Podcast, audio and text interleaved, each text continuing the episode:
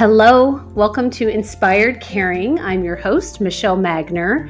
If you are caring for an older family member, this is the podcast for you. Each week, I bring insight, tips, inspiration, and strategies to help you care for the people that you love without losing yourself along the way. Having cared for both of my grandmothers, I've helped manage everything from hospital stays, households full of belongings, to navigating senior living and end of life care.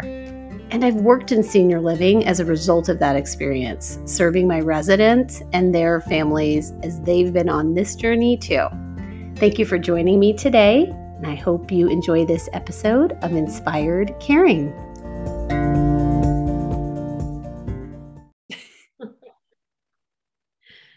well, do you prefer to go by Jennifer or Jenny, or what? What? How would? What do you call yourself? Uh, I typically Jen or Jennifer, either one Jen of those. or Jennifer. Work. Yep. Well, welcome to Inspired Caring. And why don't you go ahead and introduce yourself?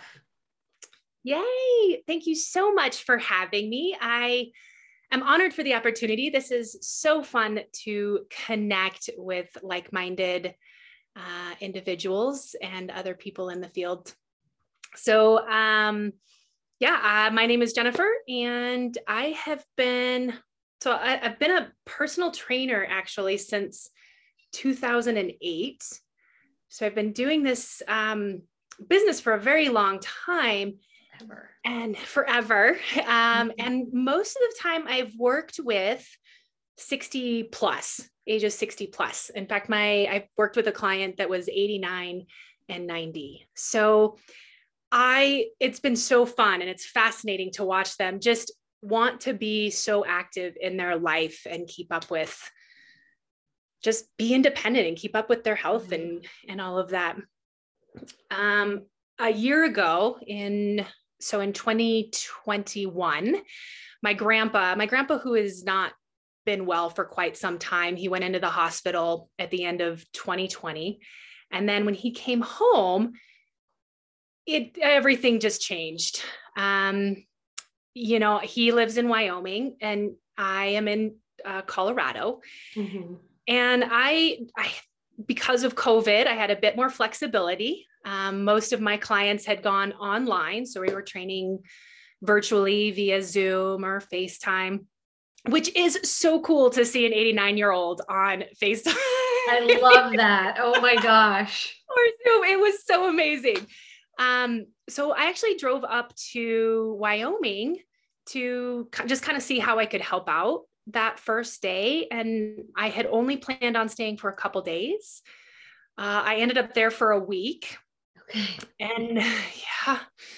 And um, and that was really kind of my new life for the next three months. I I do have a couple in-person clients, so I would I would come home, I would train on a Monday morning, and then I would drive to Casper until Wednesday or Thursday. And then I'd come home for a few days. And it was just this rinse and repeat for three months. Um, I think I made eight trips, 31 days up in yeah. Wyoming. Yeah.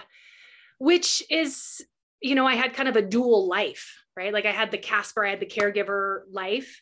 Um, and then I was still very much the you know contact person even when i was in denver mm-hmm. um, when i was trying to be you know with my boyfriend and he has two kids and caring for my family here and so it was a lot for a few months um, yeah. and i i wouldn't change it i was i forgot how much i enjoyed just sitting and being with my grandpa and um, there were a lot of challenges that as you know there's so much that goes into trying to care for someone who doesn't feel well. Um, mm-hmm. for for us there was someone who didn't want us there. You know papa wanted us there. Nana did not want us there. Mm. and so it made things really tough. And i think i i think as the granddaughter i got away with a bit more. Yes. Oh my gosh. I totally agree with you. I felt like i pushed a lot of boundaries with that role yes um so as a as a trainer like like my habits went out the door mm-hmm. um, when I started being a caregiver, and I coach it. So. I know that it, like if mine went out the door, this is, I mean, it is so hard to keep up with caring for yourself. Um, and I can look back and I can see places where I could have done things differently. And and as I was going, I was trying to find a way to make sure I stayed, you know, active. Like when I had my home life, I could get a few workouts in. When I was in, you know, Casper, or if I was in Wyoming, then um, you know, I, I paid, I pretty much was like, can I wash my face? Can I get my supplements in? And can I get breakfast? Yeah. Like, are those the three things that I can focus on every day?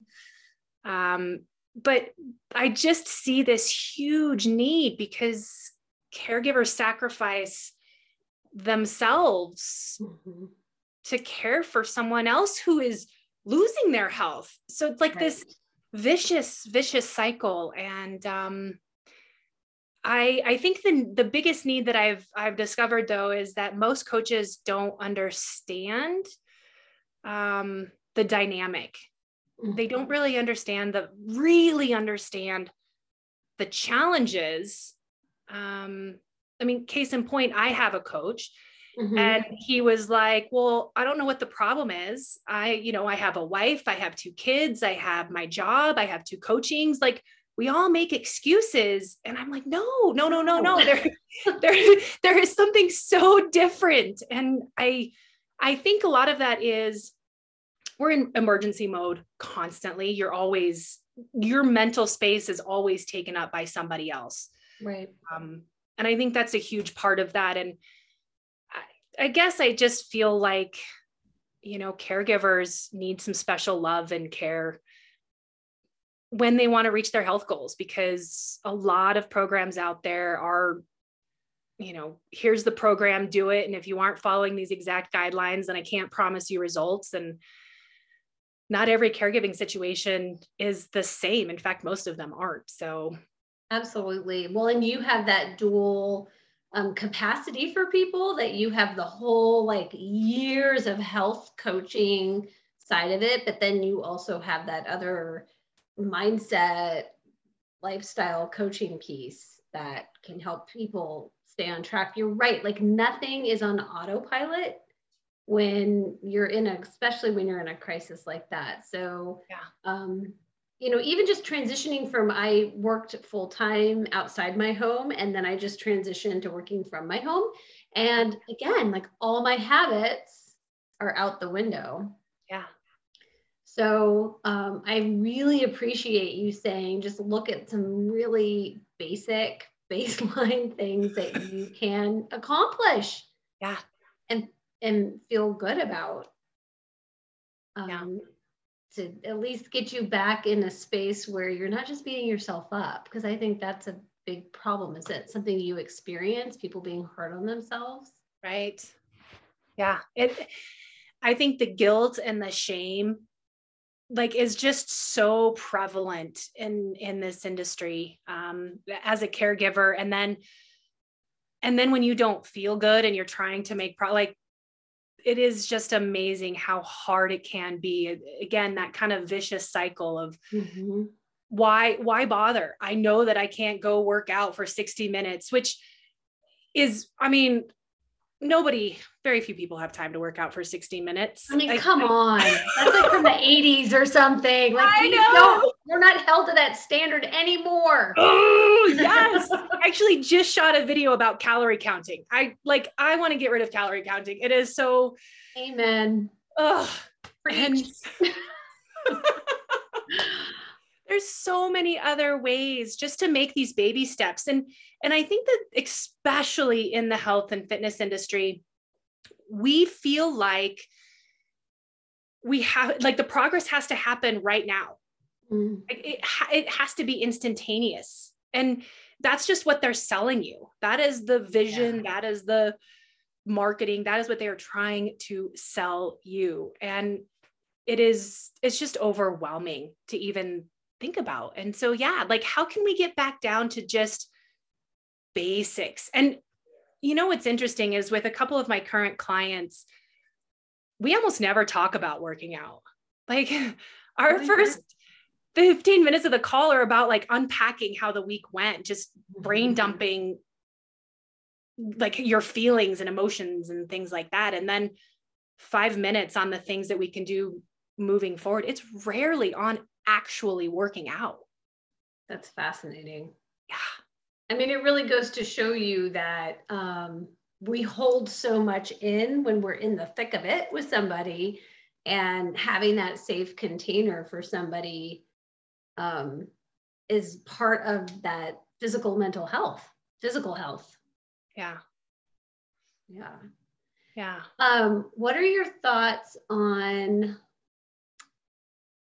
I mean, do you have just like some three basic things that you think people should be really paying attention to? Because I do think that we're so marketed to about instant gratification um, or methods or ways to manage our health, or if we want to lose weight as a caregiver, like just, I don't know, some really baseline things that people should be paying attention to or doing.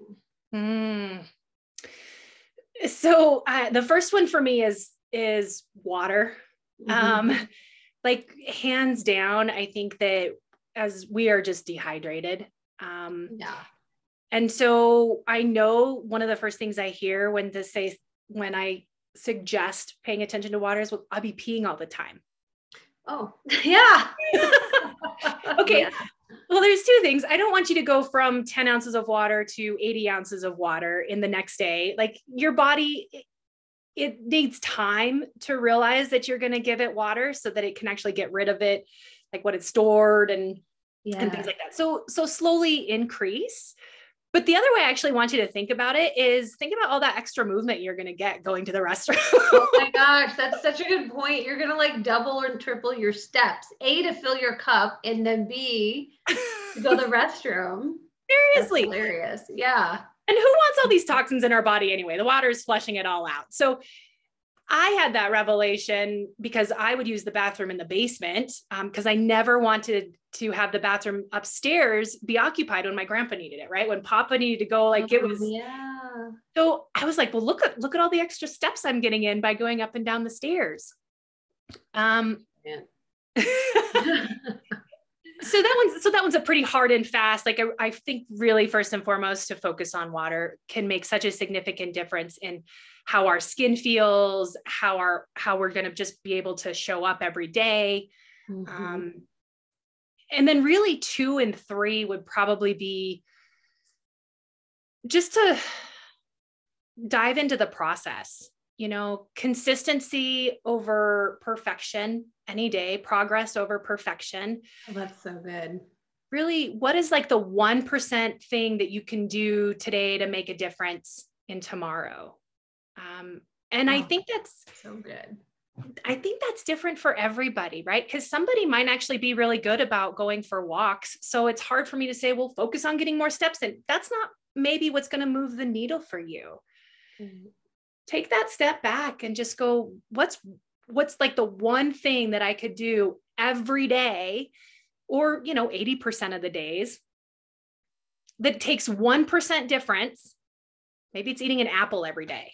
Maybe it's, you know, like it, there's so many options. Washing your face every day make, made mm-hmm. me feel mm-hmm. like I could conquer the world. That was my um, so so dive into the process and let it take time because those little baby steps can create an exponential change one year, two years down the road.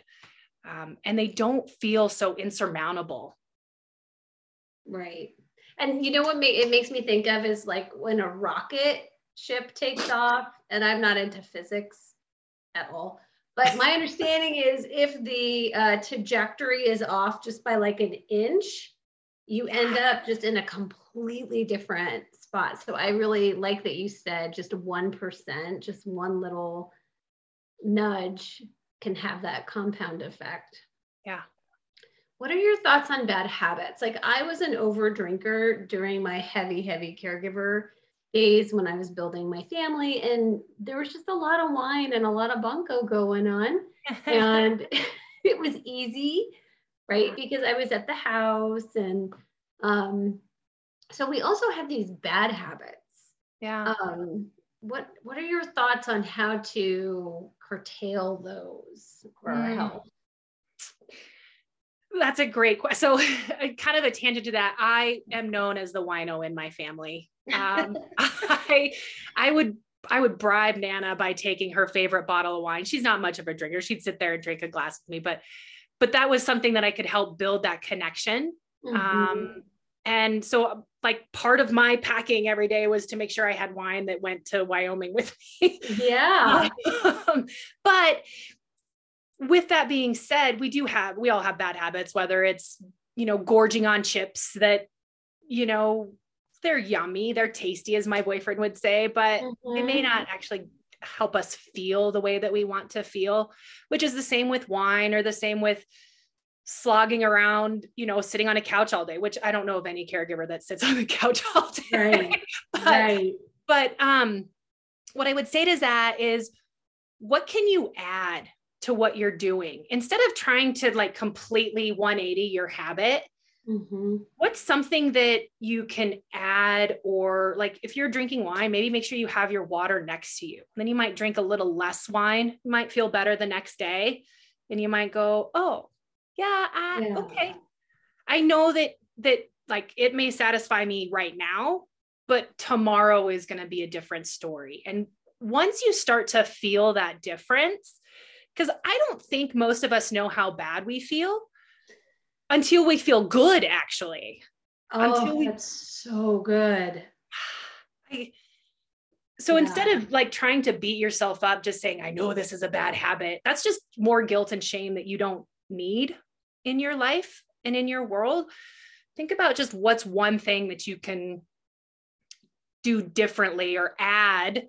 I really like that that term instead of taking away because that just makes you feel small, makes you feel restrictive. Um, what's one thing that you can add to make it a better day tomorrow? Um, yeah, that's so good. I I agree that when you're in deprivation mode or restriction mode, um, it kind of pisses me off. Like, you know, this was a hard day. Like, I deserve this.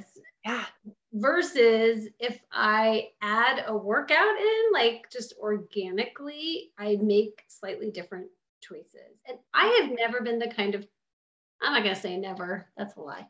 I have not, I'm not typically the kind of person that says, well, I exercised so I can eat whatever I want. Mhm. Um, I I think that's a good rule of thumb that they're kind of separate entities. What are your thoughts on that? that is, and that's that's like a standard. Hey, I did a really hard workout, so let's go out to breakfast or let's yeah, or go get some wings. um, or or like the thing that always like makes me laugh is why are we watching the food channel when we're at you know in the gym or on a machine Yes, it's always cracks me up totally. I agree 100% that they should be that it's best um, if they're kept as two separate entities. Because then we we make the decisions we make different decisions. Like you said one doesn't equal the other. Now if you Mhm. are working out a lot then you're probably going to be hungry but your your body's telling you i need something. You're not using your brain to justify eating Mhm. um, and I think that by separating the two, you stop looking at food as the enemy as well. Like, I can't eat that unless I go run five miles, Oh, or, yes. you know, it just like food is food is so good. It should be it's meant to be enjoyed and pleasurable and there's no real guilty pleasures out there. Once we start getting into this idea that we can't have something then we gorge and we eat too much and then we feel gross. But if we take that step back and go oh i love food. I can have it. We are privileged in this world. We have so oh, much Yeah. food like it's abundant. You get to eat whatever you want to eat again so why not just enjoy that and then the same thing with movement once you start feeling better you're going to start moving more it's it's just kind of this natural reaction and then you might actually enjoy Mhm. that movement whatever it may be, going to the gym, you know, like, oh, yeah, I felt good for that today because you didn't base it on something you did or didn't do. Yeah. No, I I I guess I hadn't thought of it that way either. Like you can reverse it and um say, well, now I ate this, so I've got to go do that. Like that's really just beating yourself up for it. Yeah. You know, it's interesting because my um my father-in-law at one point i thought he should maybe do some physical therapy as exercise to to help with some balance and stability and he was like what's the point because he was in hospice care at that point um, and i definitely had my thoughts on it but i guess which is what are your thoughts? Like oh. if you've fallen off the wagon and it's just been so long like how do we get motivated to get back to it? Or yeah. if, if i'm just stuck in this merry-go-round of caregiving kind of what's the point? Yeah. Um so i think as a caregiver when it comes to working out again like we're we're bombarded with the Orangetheories with the mm-hmm. CrossFits with the like you should be a puddle on the floor kind of workouts and there's it's yeah, no wonder yeah. yeah it's no wonder we're kind of like why bother because you don't have the energy to do that or the um, time. or like, the time. drive 20 minutes somewhere and exercise for a 50 minute class. Yeah. Yeah. So as a caregiver really you know i would encourage caregivers to focus on like range of motion movements. Like can you get that arm straight up next to your head? Can you spend a little bit of time just making your you know moving your body around in really big expressive ways? Because our bodies get small and tight by mm. lack of movement. Yeah. So can we just focus on like mobility and range of motion first? Because the sad and, and very real reality is that you won't be a caregiver forever. You know, mm-hmm. for me, it was it was three months, um, and there's some that are in it ten years. Like, yes, wow, so, but regardless, like I said, you're not going to be there forever. So how do you, how do you do, like, how do you maintain, how do you make sure you're not going backwards so that maybe when you do have more time, it's easier to go forwards? Um, so, so yeah, sounds like even just smaller time frames, um, smaller programs, like which is big range of motion. Yeah. Um, and then the consistency and just getting back to it. Uh, yeah, the, the consistency is key. I mean, literally, if it like from a fitness perspective, from a body perspective, think about all the things that you do every day.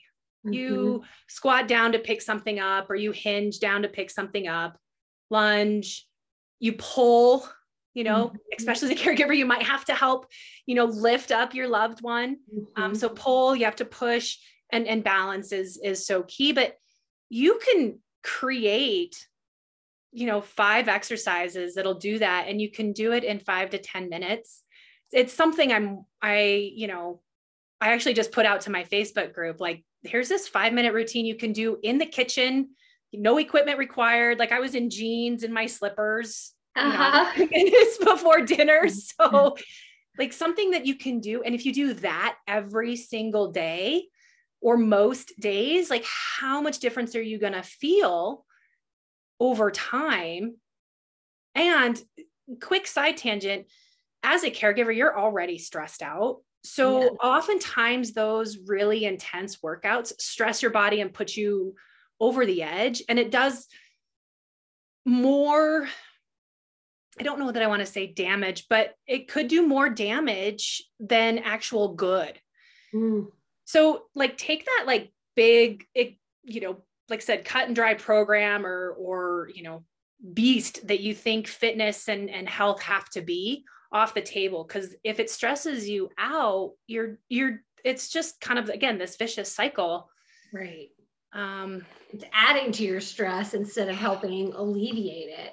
Yeah. And I think one of the things that I realized, and I think it's important for people to track this for their own selves, but if I'm consistently exercising and I miss a few days, um, by day four, I have narrowed it down to by day four, like my brain chemicals start getting effed up, like jacked up. Like I start to um, go back down that river of misery and you know i just i don't know for me it was just a real aha yeah. to to hone in on um it's day four like if i haven't worked out. And so i don't know if any of your clients have experienced that or you have either but yeah. just those brain chemicals maybe talk a little bit about that.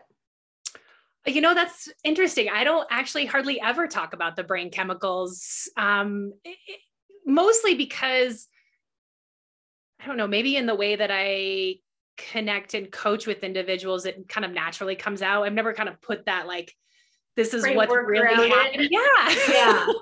Yeah. Um, but it is interesting you know after and and you get to use that this is four days as information. It's not mm-hmm.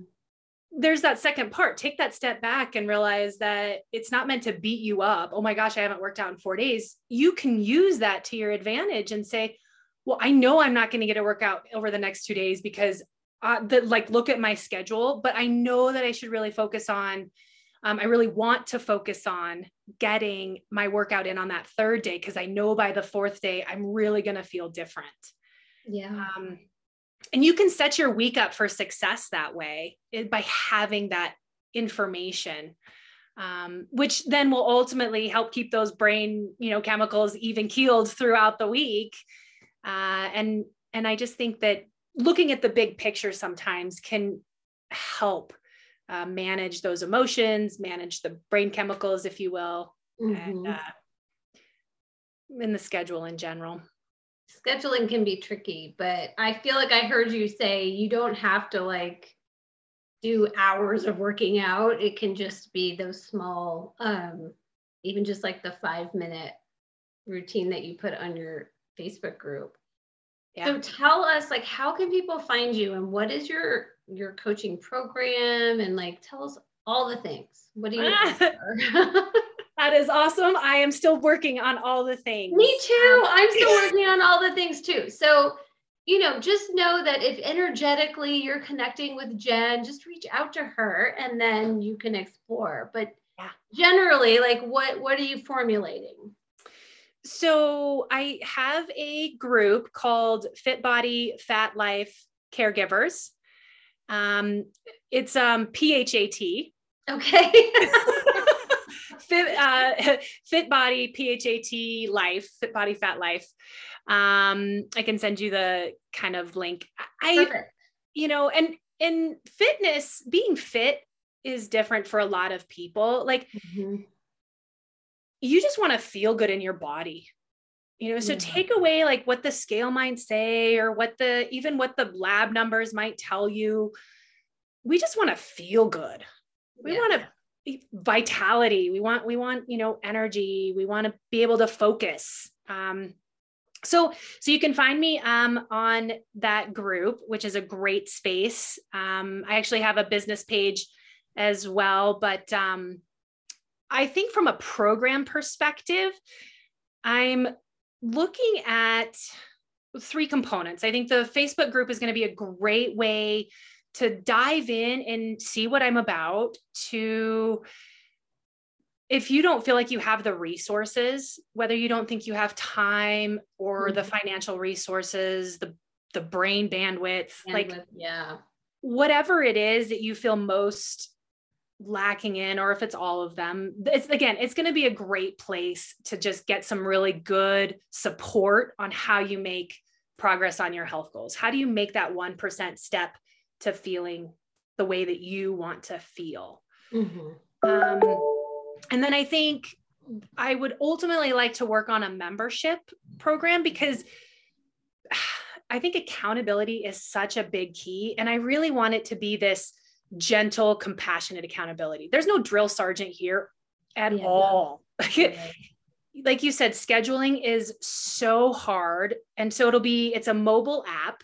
Um, and it's just going to be an easy way for you to say, yeah, I washed my face today. Check. Mm-hmm. Um, mm-hmm. I, you know, I drank my, you know, bottle of water today. Check. Um, and then, you know, there's going to be leaderboards and rewards and additional coaching that can come just from this online uh, platform, this app. Uh, and then I will work on um, or a program that I'm building.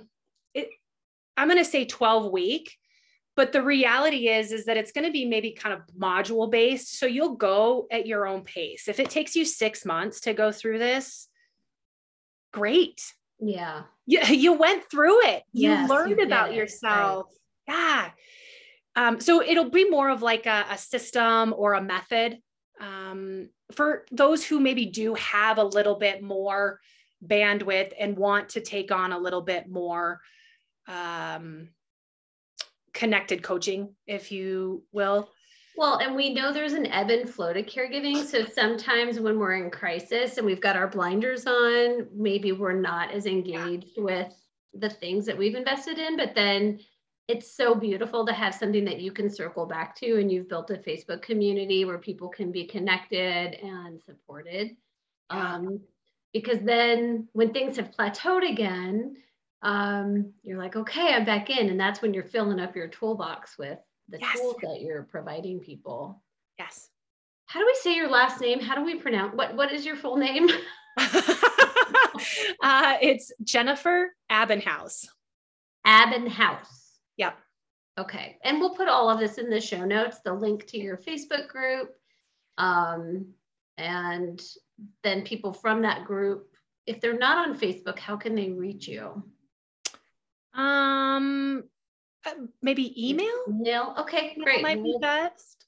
Put your email um, on there as well. And I, what you're doing is so important, and I am so grateful that you were willing to um, reach out to me and connect with me because we just met online. Yeah. Yeah. the beauty of social media, people. I love um, it. I love it too. And I'm just, I'm really grateful and what you're doing is so important. So thank yeah. you.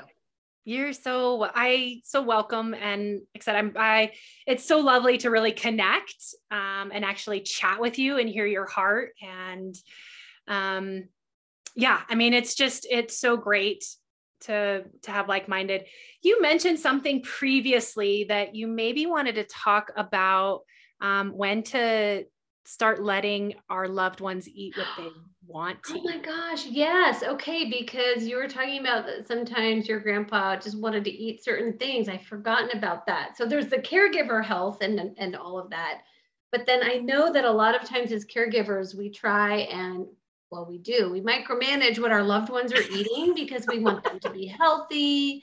Um, we want them to have a certain lifestyle. And, you know, is there a point at which we just let it be? What your thoughts are on that? Yeah.